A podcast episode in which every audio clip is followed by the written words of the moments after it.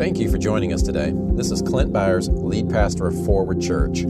I pray this message blesses and encourages you. I hope it inspires transformative grace in your heart and establishes you even deeper in your new covenant identity in Christ. Now take a deep breath, become aware of God's Spirit within you, and enjoy the message. I want to talk about the gift of prophecy. Um, we're, we're in kind of a three week mini series, and I was just praying about what to talk about for a couple of weeks um, before we have a few transitions. And I just, you know, I just felt like the Lord put it on my heart talk about the gift some, but specifically what prophecy is. um, how many of you believe prophecy is for today? Yeah, good. That's good. I got the right message then. Uh, you know, I I have to watch myself because that the the the admonition to not despise prophecy is for me. Because I could very easily fall into the mindset of you know f- dismissing the gift of prophecy because of prophets. If you know what I'm saying. Uh, but I've grown and I've learned to um, respect all the offices. And really, I feel like, you know, the Lord's put it in my heart as part of the vision for this church is to really make sure that we do have all of the offices in function, you know, that we are that we are the kind of body that doesn't limit anything that God wants to do, but it's going to be always, always, always framed through the finished work of Christ. Always framed through who we are in the new covenant, and always framed from the perspective of we are now part of His kingdom. We are not under a scenario. We are not in an agreement with God. We are not in a relationship with God where there's the threat of judgment and punishment for His people for breaking the covenant. If you ever hear anybody prophesy, quote unquote prophesy, that God's, you know, you better watch out because judgment might come because of this, well, you know, they need to wake up and realize there's actually a new covenant. And that's that's my biggest problem. It's not prophecy in and of itself, it's that there's so much mixture within the communities that do pursue the gifts. And, you know, it's not necessary. You know, I had to work through this. It's not delivery, it's not style, it's not, you know, because the artists or the, the, the prophets tend to be the artists. They tend to be the more poetic ones, right? Those of you that don't really care for poetry, you probably don't care that much for the prophet's delivery because part of the very de- definition is is lofty, metaphorical, you know, language. So I view it as they're the artistic ones within the community. They're the artistic ones that that see, you know, that that that have a perspective of the kingdom. We're all looking at the same kingdom. We're all part of the same kingdom. but their perspective, you know, so in other words, you put a you put a a, a, uh, a Michelangelo or a Rembrandt painting up here, and some of you are going to stare at that Rembrandt and say, wow, look at the lighting. The lighting is really interesting. There's so much darkness here, but yet there's so much luminosity, and the strokes are really amazing. But then the prophets are going to look at it and go, that light right there means that God is trying to speak to you that when you were seven, that it, you know, it's like, it's going to be behind, it's like the message behind it, right? And that's okay. They, they, that's just what, to the prophet, everything means something. And that's okay, right? But if the prophet has one foot in the old covenant and, uh, you know, maybe is seeking to make it about knowledge and information and not the glorification of Christ, then it starts to get a little weird and wonky and, you know, where. Mm, so, what I want to talk about is not how to prophesy. I can't teach you how to prophesy. Only the Spirit, Holy Spirit, can do that. So, if you want to learn how to prophesy, go develop a relationship with the Holy Spirit, and He will teach you because He's the teacher. Amen.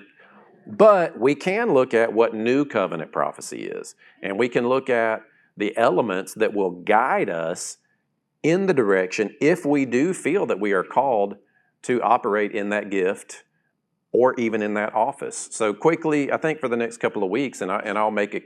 I'm kind of doing it out of order. Next week, I'll frame, you know, gifts in general. But um, uh, so the offices, apostle, prophet, pastor, teacher, evangelist, th- those are not anointings, and they are not offices of authority.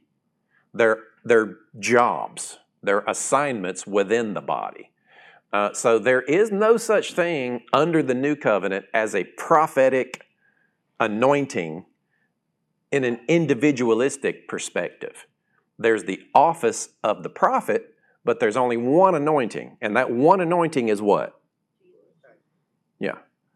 It's like the old elementary, it's like the kids' church answer. I don't know, but Jesus, whatever, Jesus, know, whatever the answer, right? You know, there, there's one anointing, that anointing abides. You don't need any man to teach you. There's one anointing, and that is Christ in you, the hope of glory. If you, like we talked about in communion, if you have the Spirit, you have been indwelt by the Spirit. God has sealed you for the day of salvation with His Spirit. He has smeared His Spirit all over you. He has made you one with His Spirit. And from there on, you can choose to be clothed with His Spirit, otherwise known as being filled with His Spirit. And there may be the first time that you ever experienced that, you can call that being baptized in the Spirit. But, you know, it's funny that when we put so much, the charismatic put so much emphasis on being baptized in the Spirit, and they, they frame it in such a way as that's when you get the Spirit. But when you think about what baptism is, you're not trying to get water in you, you're becoming immersed in something. So, what you're trying to do, uh, what baptism of the Spirit truly is, is to be immersed, saturated, totally submerged in, baptizo, underneath, within, you know, to be surrounded by the Holy Spirit. But here's the thing every believer has the Holy Spirit within them already, right? So it is possible to live with the Spirit in you, but not having yielded to the Spirit being upon you. And I don't think that that's God choosing a whim of when and where and how that happens. I think a lot of it is just your, well, it's just your receptivity to yield to that power that is within you to come upon you. And we need to yield to the power that is within us to come upon us so that we can be witnesses. Um, I'm, I'm actually going to have you follow me. I'm, I'm looking at notes here instead of the slides, but I just kind of wanted to frame some things in the beginning. I want within this body all the gifts, all the gifts and all the offices functioning and happening. And I'll put it out to you. You know, I'm not uh, when I when I'm standing up here and I'm ministering, I'm looking at what feels like to me a home community, a family, a church. You know, th- this is not, a, and we want it to grow, but this is not where I'm looking over the heads of who's here of what we could be. I'm looking at you. You guys are here. You know, whether you feel like God called you to be here or not, you're here. And a lot of you are here, here. And, and I want you to step into that which God would lead you to be in this body and within the kingdom at large. Now, I get it. Sometimes people come in, and maybe you've come out of a denominational perspective, and this spirit stuff is new and you're learning. Or maybe you were in hyper spirit environment, and it's like, man, I need some grounding, and you've kind of unplugged from that, and you come into a word and spirit kind of uh, settling and grounding. You know, there's all kind of walks, and and and I think we're poised to really scale because I just think we've got great foundation in place to really be that. And so what we get to be for people is as God adds people to this body is uh, you know seasoned people in this new covenant operating in our gifts, operate, operating in the in our offices within this body in the in the kingdom to disciple people as they come in, you know? So it's like I'm speaking to an inner circle here in terms of this is a body that God has called us to be this body. None of you are outsiders. And, and I say this kind of regularly, but I, I just remind you don't let the, the thought that you don't quite fit in take root. You know, like, okay, I'm there, that's my church, but I'm kind of out here, I'm not quite on the same page. I'm kind of, yeah, I'm there. And I'm. Eh, listen, I'm just telling you, everybody feels that way. Everybody feels that way. Most of most people feel that way. And so just don't feel that way.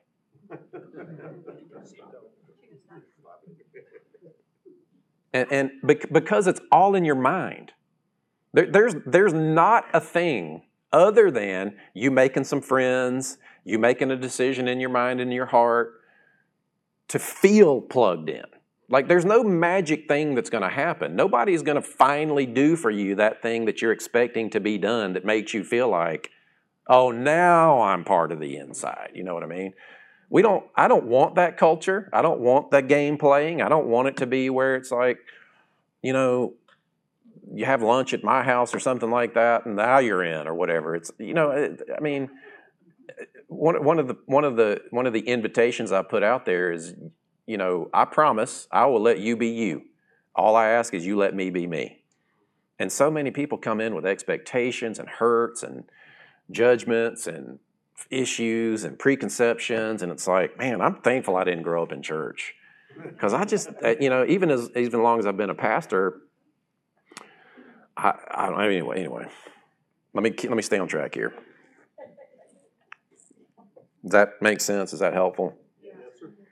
Um, I think a lot of what people call prophecy is actually words of wisdom, words of knowledge, words of encouragement. You know, I, I think prophecy can be common, but it's also uncommon. You know, prophecy is an interesting gift in that the nature of it. So I'm going to kind of unfold what it is throughout this whole thing. It's not like a one one and done, but but uh, let me let me just read a few things to you. So the word prophet in the Greek, um, prophetes. This is the definition: one who, moved by the Spirit of God, declares to man, to men, what he has received by inspiration especially concerning future events. Okay, so now I'm, I'm just going to tell you, I'm going to give you a homework assignment. Your homework assignment is read 1 Corinthians this week.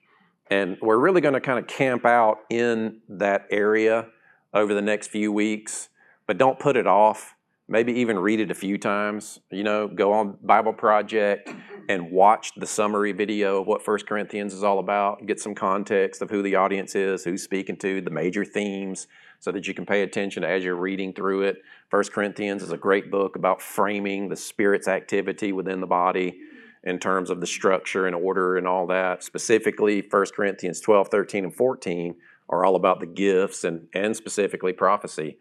So read 1 Corinthians. Read what? All of it. Yeah, all of it. That's right, all of it. So that's homework assignment number one. And, and we're going to send it. Did somebody say, uh oh? Listen, I'll be nice. I'll be nice. Yeah, I was. I want. I'm not. I'm not gonna say what I was thinking. Just so you. Um, I actually have four homework assignments for you but it's spread out through three weeks. But you really should do it your whole life. uh, and and I, we will send out an email this week with it all buttoned up, bullet pointed, and everything. It'll be super clear as a reminder. But I want you to pay attention so that you can think about it as you go this week, right? Because, I mean, I hope you engage Scripture more in your personal life than we do here at church.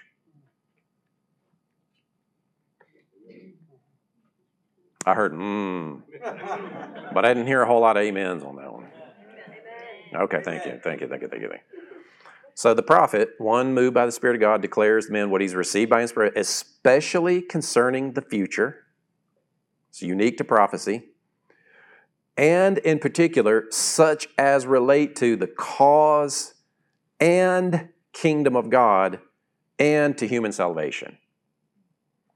So one of your homework assignments is going to be to create either a recipe, whether it's bullet points with elements of New Covenant prophecy, you're going to you're going to create this sketch for yourself by reading through 1 Corinthians.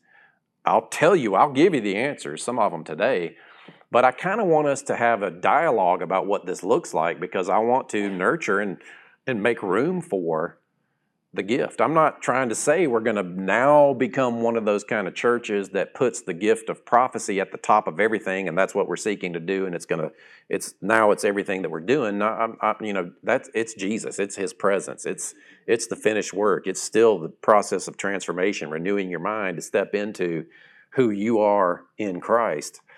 But one of the aspects is there's a hurting world out there.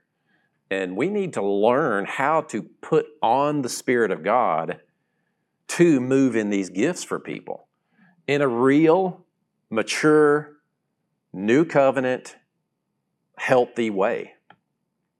Amen? And, and, that, that's why I'm not trying to say this is how you do it or this is what you should do.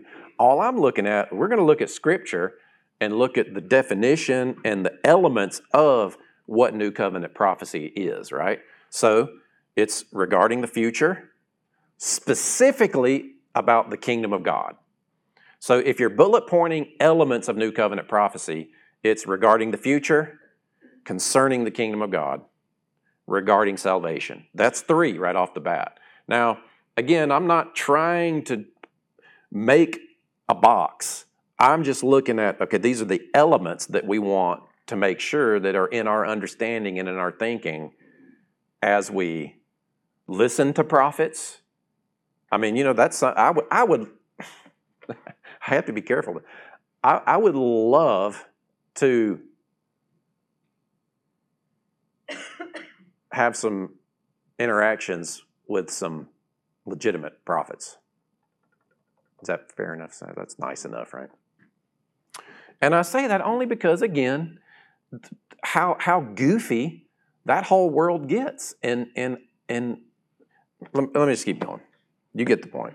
I, I, I, have just seen so much abuse, and, I, and, and one of the things that I see as a problem is the codependent culture that gets, you know, pe- people, the prophetic, inspirational, artistic people are okay with loftiness with no substance, emotion with no responsibility or maturity. Are you with me?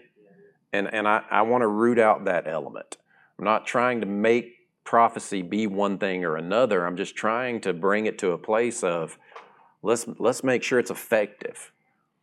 You know, it's funny. So let me just keep reading. Uh, so the word prophecy, prophet tueo, uh, uh, is to speak forth divine inspirations, to predict. So to prophesy is to predict, with the idea of foretelling future events pertaining to especially the kingdom of God. Uh, a lot of times, well, let me see here. So to break, so to prophesy is to break forth under sudden impulse in lofty discourse or praise of the divine counsels. Lofty discourse or praise of the divine counsels. So I, am trying to, I'm, I'm wanting to facilitate an environment where the prophetic is active and alive. Because what it does, what it should serve to do, is give us vision, give us a perspective of, oh, okay. A lot of us might call it imagination, but it's a divinely inspired imagination. It's to look ahead and see where we're going and what God is calling us into, but not in some obscure path. It's in regard to the kingdom. It's in regard to who we are in the kingdom, what we have in the kingdom. I'm getting a little bit ahead of myself, so stay with me here. But this idea of lofty discourse and praise of the divine counsels. Now, that's a whole thing right there. But, you know, you hear prophets talk a lot about angels, a lot about spiritual beings, a lot about that whole world. Man, we need, we need to be completely open to all of that. Amen? We need to be completely open to locked up in prison when you're in some hostile nation that you praise to the point that you're interacting with angels and they come and unlock your jail cell and lead you right on out. I've got a friend, uh, Ed Elliott. We want to have him back. He's been taking care of his family. He's done missions all over the planet, probably led 3,000, 3 million people to the Lord just through his own ministry. He was in, um, I think, in uh, China or I forget which country he was in, but it was, you know, where you have to be more underground. There's a lot of underground churches. Was it, yeah, Vietnam, Vietnam, Laos, Cambodia. I forget which which country this specifically was, but he got arrested and uh, thrown into jail, and they beat him. They caned him, and um, you know he's there laying on the table, thinking he's probably going to die in this jail cell. And probably two or three o'clock in the morning, here comes the the door opens. He sees a little face peek in motion him out. And then he recognizes that he's a guy that was in the underground church he'd been speaking in a couple days before. And uh, so they, they slink their way out past the guard stand in the front, and they're all passed out drunk because the church took up an offering, bought beer, took it to the jail, left it there because they know the prison guards are going to drink it and get drunk. And they all passed out, except for the guy that sweeps the floors of the prison, who was a part of that underground church, you know. And it's just like, that really didn't have anything to do with angels. It just kind of reminded me of jail cells being open. But sorry if I baited and switched. But anyway, can you think? I mean, here's a church praying. Let's go buy some beer. That'll shake up the religious spirits, won't it? That's the kind of thing a prophet would come up with.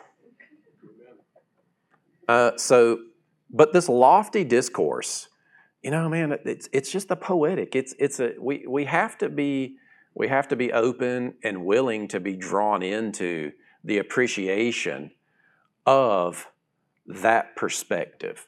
I think a lot of us are locked into where we are in our lives, our current states, because we have no imagination. We can't see beyond what we're managing. And a lot of us get things where it's like everything's pretty good, but man, God, the, but the kingdom, the kingdom, the purpose of the kingdom is at hand. The purpose of what we have to do within the kingdom is at hand. And oftentimes we need to be drawn into that. And you're not drawn into that if you don't have a vision, a vision for it, if you can't see it, if you don't have a perspective for it, right? And a lot of us, we have that sense, but the prophet comes in. To me, what the prophet does comes in and paints a painting of what the future could look like with words, lofty words, of divine spiritual things and we're looking at it and it's like you got to put on your artistic mindset for just a moment and look at it and not be linear and critical, but be, be open as long as it's seasoned with the new covenant. It's all these elements that are in place, right? I'm telling you, man, what we need is a revival of people that know how to hear and follow God under the new covenant. To watch a church fully saturated with an understanding of the finished work of Christ, functioning in the gifts of the Spirit, you know, I'm not saying that that's the answer for revival. I'm not a big revivalist in terms of my perspective of that's a whole nother topic, but I'm not against revival. I just, oh boy, let me just keep going here. And, and so an aspect of the lofty discourse, it's kind of like a like a a point underneath that is to teach, refute, reprove, admonish, and comfort others. So there can be a direct element, there can be a word given to you that is corrective in nature, but it's always going to bring you to testifying of Jesus and who you are in regard to the kingdom and your future within the kingdom. Now, that's that's one aspect of it. We're going to keep on going. We're going to we're going to look at what Jesus said about it and season in his elements. So, uh, you know, one of the one of the key things to remember is Acts 1:8. You can go ahead and put that up there. And this is this is Jesus, but you will receive power when the Holy Spirit has come upon you. Never forget when you hear people teaching on talking about being filled with the Spirit, baptism of the Spirit, all that kind of stuff, never forget that the Spirit is in you. Amen? Every single believer, the Spirit is in you. And you do want Him to come upon you, but that's you yielding to that power to come upon you. You're not just sitting there waiting for God to sovereignly do some kind of thing. Now, we are in a relationship with God. God is active, God is moving, and He does whatever He wants to do. So I'm not trying to limit what He will or won't do, but in general, if you want to flow in the power of God in your life in ministry toward others, specifically the gifts, it's a decision. It's, it's a willing act of you yielding to the immersion of the Spirit and then stepping out into it. There's, you're, if you're waiting for something to happen, it's probably not going to happen.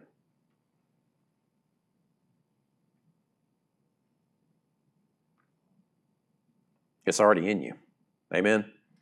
So Acts 1 8, this is Jesus, but you will receive power when the Holy Spirit has come upon you, and you shall be my witnesses, both in Jerusalem and in all Judea and Samaria, as far as the uh, remotest parts of the earth. So this, this idea, this is this is like the big idea. I've got a few points to make in the big idea, but if you, if you remember anything, walk out of here remembering this.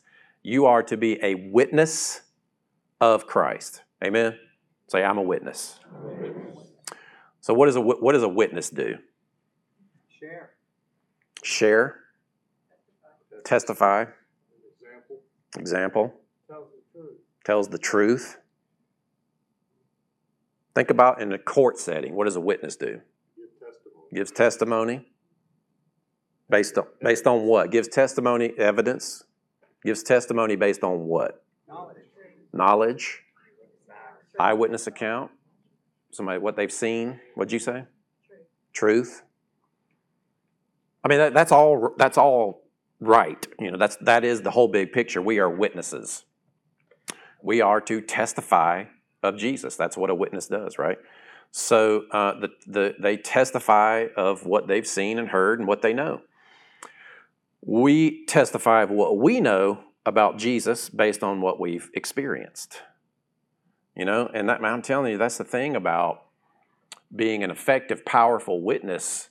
A lot of people, it's just head knowledge. A lot of people, it's just information. It's just knowledge of the Bible, and it's not. It's not a witness that is uh, rooted in a, a personal, spiritual, transformative experience with the Word of God on the inside of you. Like, if you feel insecure speaking to people about your knowledge of God in any given area, it might be related to you not having had an experience in that area. And I'm not talking about an experience where the heavens peel back and you see an angel and a flying tiger with wings goes by, or I'm not talking about that. I'm not talking about seeing angels standing up here on the stage. I'm talking about on the inside of you, there's a knowing that is, that is birthed out of your thankfulness toward God, your worship toward Him, and you hosting the Word of God on the inside of you. You know, we need to give the written Word an opportunity to become the living Word. And this is the, also the problem with analytical, you know, um, completely left brain minded people that it, it's all evidence based, it's all sola scriptura, it's all let's put the glasses on and study, and it's an ac- almost an academic perspective, right? Uh, praise God for that. But if it doesn't become the living word for you, where it becomes something that you can't put into words, but you know, you know what I'm saying? You just know. Like people ask you, why do you believe? Well, it's not because you have evidence of the resurrection. It's not because you can argue scripture with them. Why do you believe? It's because you've had an encounter with the Son of God. You know God. You know deep within your spirit. You can't articulate it, you can't necessarily even explain it, but you just know. There's a spiritual knowledge that gives you assurance. There's a spiritual manifestation of the Spirit of God on the inside of you that confirms to you you are His child. This is Romans 8. The Spirit of God bears witness with your spirit that you are His child. That's why you believe.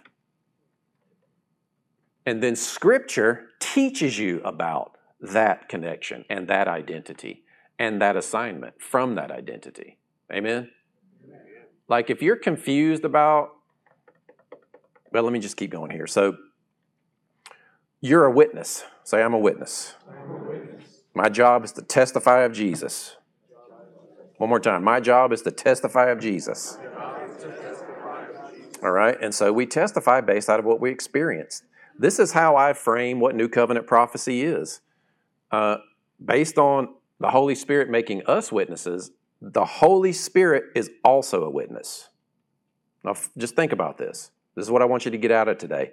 The Holy Spirit is a witness of Jesus and his kingdom, and he wants to testify too. The Holy Spirit wants to testify in the earth to people. God himself wants to testify to people. Now, how does he do that? Through us.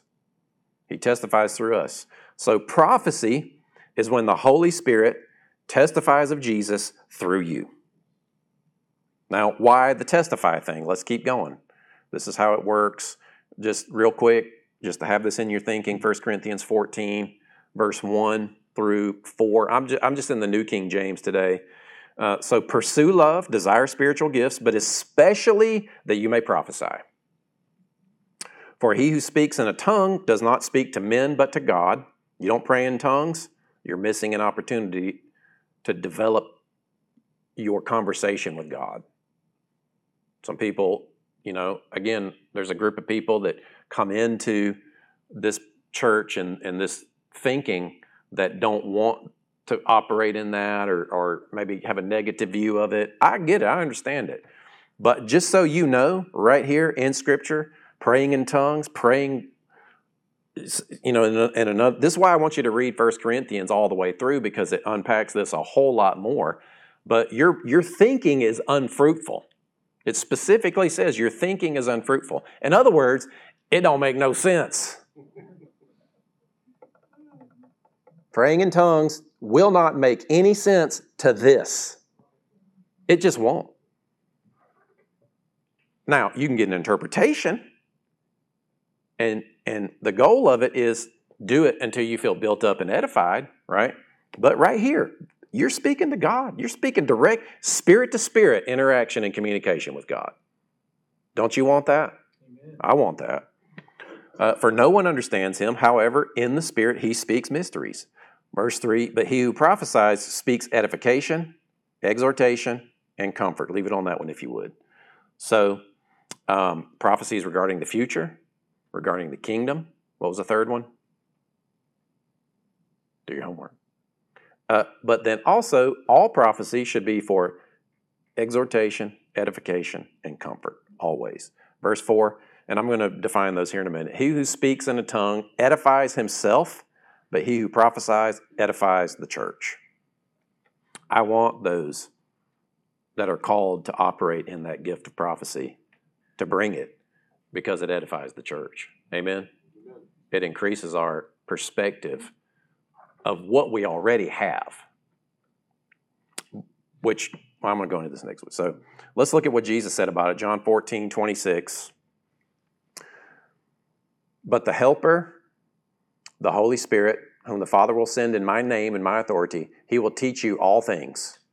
He will remind you of all that I said to you. Now, I put this into um, hearing from God personally, also words of knowledge, words of wisdom, words of encouragement, your personal relationship with God. But also, to me, this should be part of the recipe of New Covenant prophecy, teaching you about things to come and reminding you of what Jesus said. Right? Now, I'm not saying every prophecy is going to have every element, but we're getting around a well rounded picture of what this gift is. Uh, so, he speaks in Christ's authority. He's from Him. He'll teach you things to come and remind you of what Jesus said. Skip to John 15, 26. Uh, when the Helper comes, whom I will send to you from the Father, namely the Spirit of truth. So somebody said truth. The Spirit, you know, because the gifts are the manifestations of the Spirit, anything related to the Spirit, we should make sure are parts of when we're listening to prophecy is this true? Is this rooted in truth? Is it just a lofty, poetic idea? That's fine. We can have those too. Those can come and those can open us up and mean something. And I'm not saying it's got to be super structured. It can be poetic, and but then you know, a prophet might come and give a word, but you get the interpretation on the inside, you know, based on their. Uh, it, this, this, this is the words of, you know, the definition, the lofty discourse of the display. So, verse 27. Um, and you are testifying. So, go back to 26, sorry. When the Helper comes, whom I will send to you from the Father, namely the Spirit of truth who comes from the Father, he will test about, testify about me. So, testify. And you are testifying as well because you have been with me from the beginning. So, this idea of testifying, right? Now, Revelation 19 10, you're a witness. Witnesses testify. You testify. The Holy Spirit wants to testify through you. Revelation 19 10, uh, then I fell at his feet. To, th- th- this is uh, John after he's seen this incredible revelation and vision and prophecy of the coming marriage supper of the Lamb. And he's, then this happens, and and and and and uh, John is standing there marveling of uh, the, the the the union of the bride and Christ. And this happens. He says, "Then I fell at his feet to worship him, but he said to me, "Don't do that. I'm a fellow servant of yours and your brother and sisters who hold the testimony of Jesus. Worship God, for the testimony of Jesus is the spirit of prophecy." I mean, this is just a pillar regarding prophecy. What does that mean? Leave it on that one. The testimony of Jesus is the spirit of prophecy. Let's put that in language that we would use today. So, the nature of prophecy is to testify of Jesus. The nature of prophecy, like what prophecy is made up of, is to testify of Jesus. You're a witness. The Holy Spirit's a witness. The Holy Spirit wants to testify through you. Amen? I mean, I, I know that this is kind of basic, but I want it to just be clear. And we're part of the calling of this church is to change the way that we see God with, with the element of framing everything through who God, who Jesus revealed God to be, and what Christ accomplished in His finished work, death, burial, and resurrection, and who we are, and it just keeps going underneath, underneath that. But that's the big idea, right? We're framing everything that has to do with life, faith, our everything about our being through who we are in Christ, through the finished work of Christ, amen, including the operation of the gifts of the Spirit. So the nature of prophecy is to testify of Jesus. I wrote it a few different ways. I think I'll just publish all these notes because it's way more linear than I normally do, but um, it may be helpful to go back. So, testifying of Jesus is the nature of prophecy. You want to prophesy? Well, basically, what you're saying is, I want to testify of Jesus under the inspiration of the Spirit of God. I'm trying to demystify it, I'm trying to simplify it because people don't do it, because a lot of the model that we've seen about the prophet is your middle name is da da da da, and your address is, and it's like we're reading people. It's like you're trying to get information. It's like we're. It's like we're. It's like the culture is. I've got to know something about you that you don't know to get your attention. Now, that can happen. And it, it happens all the time. Uh, Sarah gets people's names. My wife gets people, I've seen her do it multiple times. Is your name so and so? And they're like, yeah, well, that'll get your attention. But, but, but that element of it has been glorified rather than the testifying of Jesus element being glorified. And so then it, it, it, it causes those that desire the gift and maybe actually even legitimately called into the office of the prophet to not engage because the example has been about information, about carnality, temporary. Are you with me? Do not put yourself in the position where you think you have to discern information about people to get their attention.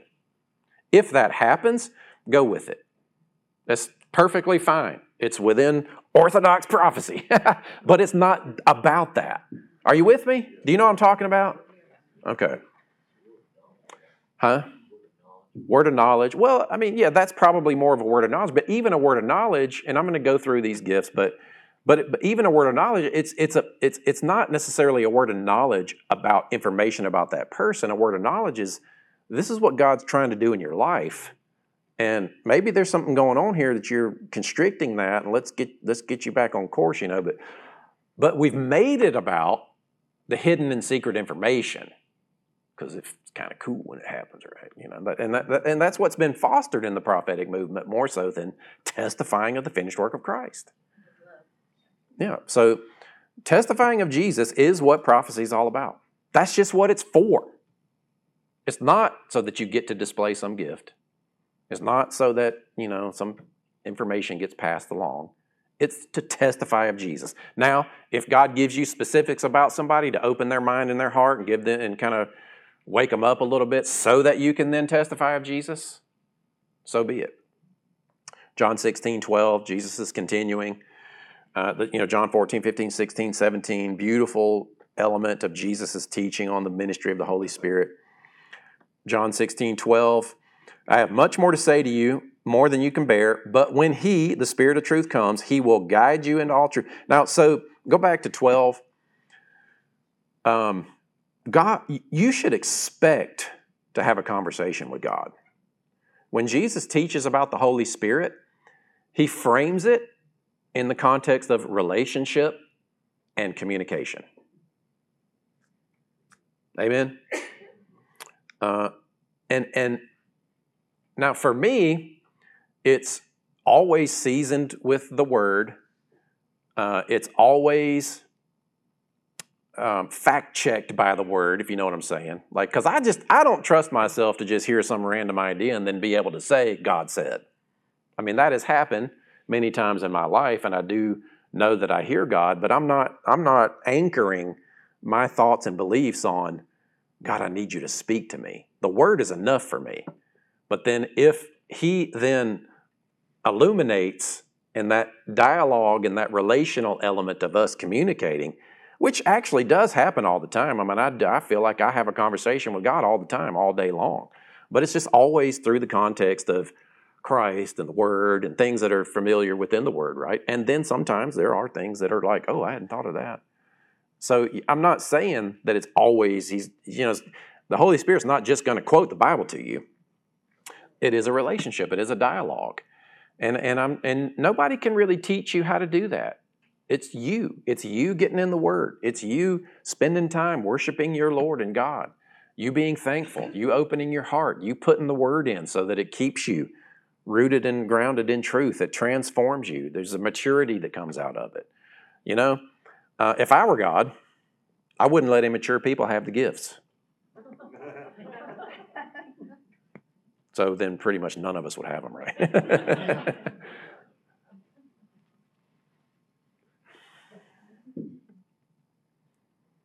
Verse 13, but when he, the Spirit of truth, comes, he will guide you into all truth, elements of prophecy, guide you into all truth. Uh, he will not speak on his own, but he will speak what he hears and will tell you what is yet to come. He will glorify me.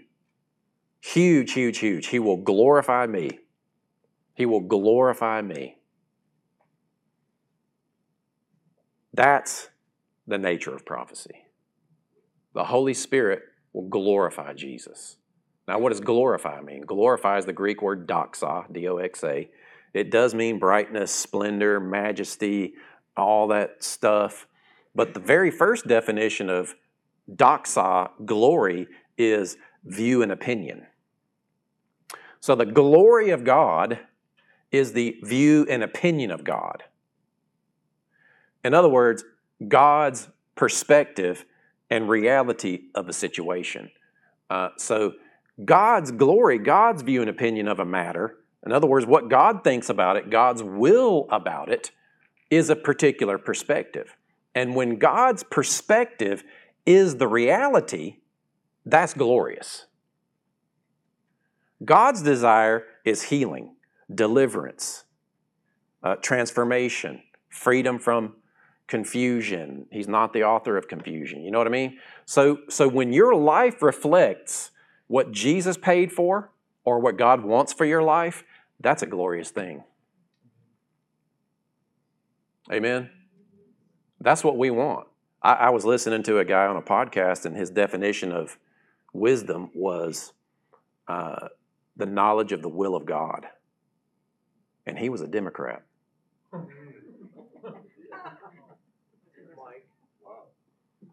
I don't know why I looked at you. I didn't mean anything by that. I was really just trying to make a joke.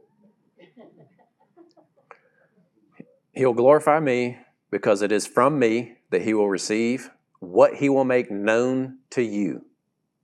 This we should expect to be hearing from the Spirit of God. Amen. Verse 15, all that belongs to the Father is mine. That's a statement. Just think about that. Homework assignment number 12. Meditate on Jesus standing confidently saying, All that belongs to the Father is mine. That is why I said, This is Jesus speaking this whole time. The Spirit will receive from me what He will make known to you. Amen. So,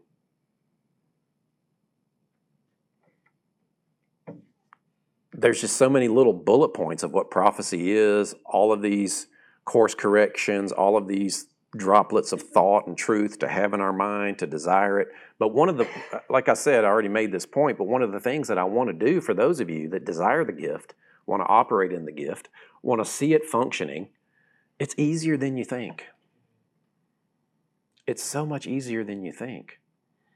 Don't, don't let the, the mixtured covenant model define to you what it looks like. It's not, an, it's not a pursuit of secret information.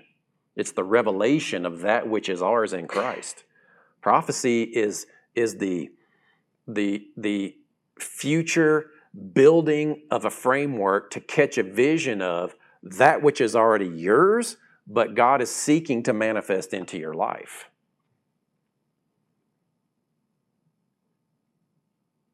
Amen.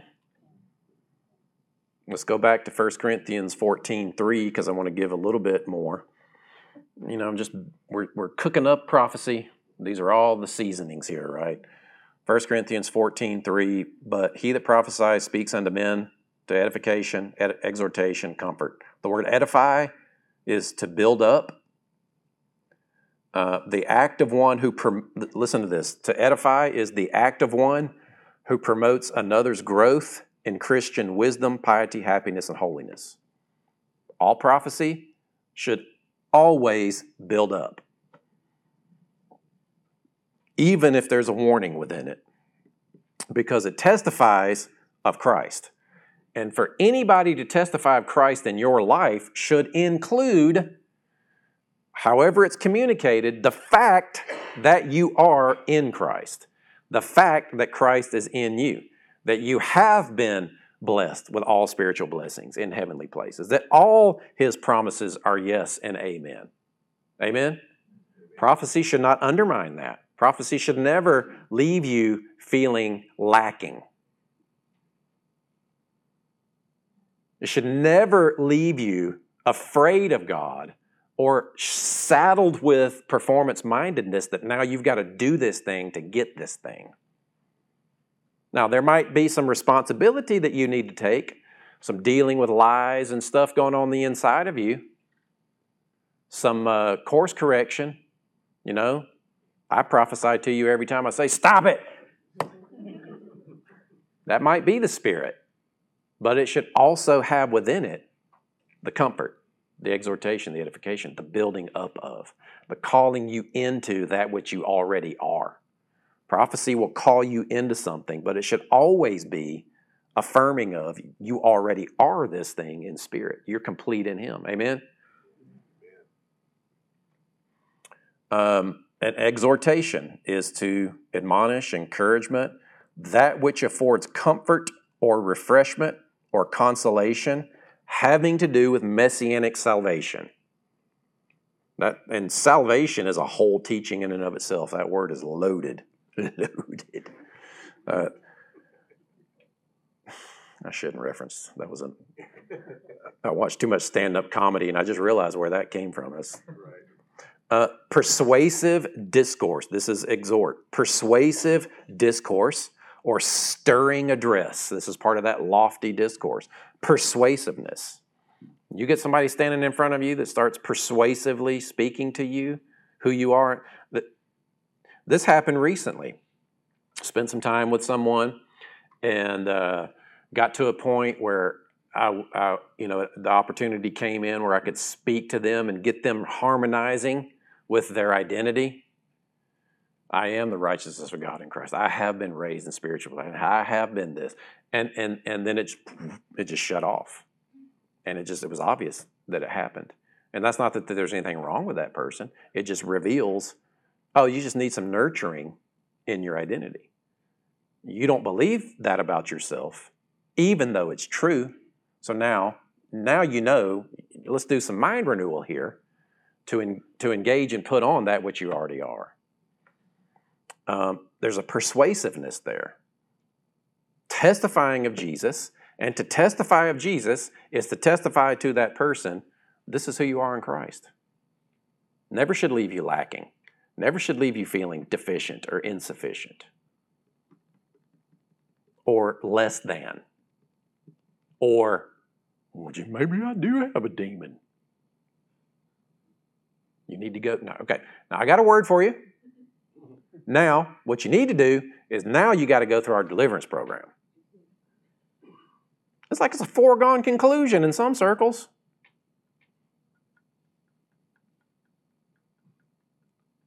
Okay, I mean, I'll, I'll just keep going. so, exhortation, edification, and comfort. Uh, it's interesting because it kind of describes the attitude of the word for to comfort, and it does mean to calm and console. But pers- it's like when when when a prop if a prophecy brings comfort, it's in the attitude of persuasively bringing this person into calmness. It's active, it's engaging, right? So, how many of you want to prophesy? Yeah, we are to desire it. Um, and I would say to you, as we, as this church grows and builds, if you feel like that that's a gift that you really see God working through you, or you know that that's what God works through you, I, you know, and prophets, prophets have been um, marginalized and uh, couched, and sometimes they're like, "Well, I'm just, I'm just going to sit here." And, I, and I'm not, you know, I'm not trying to make anything happen. I'm just like, let's be who we are. You know, let's be who we are. Let's not not be who we are. I mean, why, why would you not? Why would you not? Because something somebody said? You know, we already know prophets are lofty, speaking to spiritual matters, misunderstood sometimes. And if you're a prophet, and, or you really want to move in that gift of prophecy to people and to others, one of the elements that I see in prophecy is to say what is inspired, and that's it. Don't add to it. I think prophets get in trouble a lot because they feel like they got to teach behind it or add to it. You don't need to do that. The body works together. Amen. So, read 1 Corinthians. And again, this is going to kind of be a three piece homework. And now, now, not all of you are necessarily going to do this, but especially those of you that raise their hand. And there are people that legitimately flow in the gift of prophecy. There are people that I have had direct conversations with. I trust that you're hearing God. It's an open mic anytime you like. And we try to be, you know, kind of in order toward the end of worship. I'm, oh, is Chris here? Yeah. You know, we, we talk about it. We want to kind of try to frame it where there's openness for people that are moved on to step into it that way. I, I, want this to flow in such a way where all the gifts are in action, all the offices are stepping into that which what God would call them to do. Amen. Well, I want that. I want to see that. We don't, and we don't have to have this polished, churchy deliverance or, or, or delivery, you know, where where everything's perfect. Uh, so, man, I, I, I feel like prophetess Sarah over here really kind of brought the idea of it before we ever even got started, and that's come ready.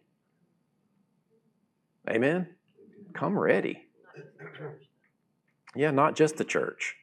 And also, too, the culmination of it is not just in church. This is practice. This is family sitting around. You know, this this is uh, the team in the locker room. Uh, what's the word? Huddle. I'm thinking about. I'm thinking decompressing, but it's not decompress. Like when you talk about debriefing, like a debriefing to me. That's just how I see this. We're we're here on mission together to go out there. We're not fighting any battles. We're declaring the victory. We're not going out there to fight. We're going out there because he won.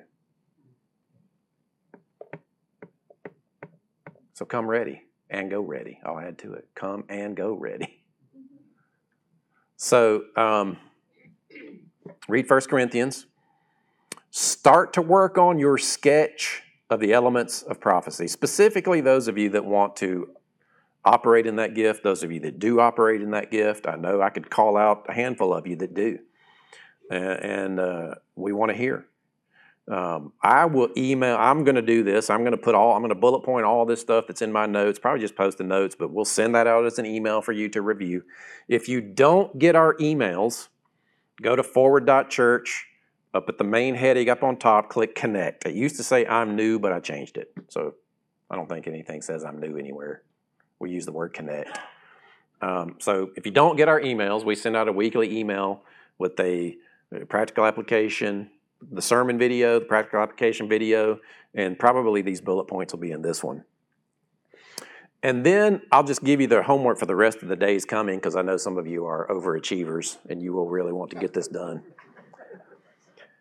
As you read 1 Corinthians, 1 Corinthians, identify what gifts are at work in you and the ones that you want to see work in you. Get a vision for what it looks like and ask the Lord for opportunities to let those gifts work through you. Amen. And I'll say this, man, we have a great time at Equip because it's like we just practiced this past week. We were talking about these kinds of things, and, and Tori was like, I've always kind of wondered about the gift of interpretation of tongues. Well, guess what we did? He stood up, prayed in tongues, and a couple people interpreted it. And it was pretty cool. And we can have it. You know, we do that here too. So I'm not. I'm not talking. You know, if you're new or if you're a visitor, uh, you're welcome, and you're getting a glimpse of what this body is called to do. And if that's what you want, stick around. I'm not going to speak to our church and our body from a seeker sensitive kind of way. I'm looking at people that we are we are called to lock arms together and make a difference. We're called to change the way that the world sees God, framing everything through the finished work of Christ. Amen. And I, and I want you in your role because everybody's important. That's one of the things that you're going to see as you read through 1 Corinthians. I'm, I'm trying to say it at least 20 times. Read 1 Corinthians. and and uh, and just see because it's already in you. It's the same spirit that does all the same stuff, and you probably already are doing it in a lot of ways. I just want to intentionalize it and not hold back.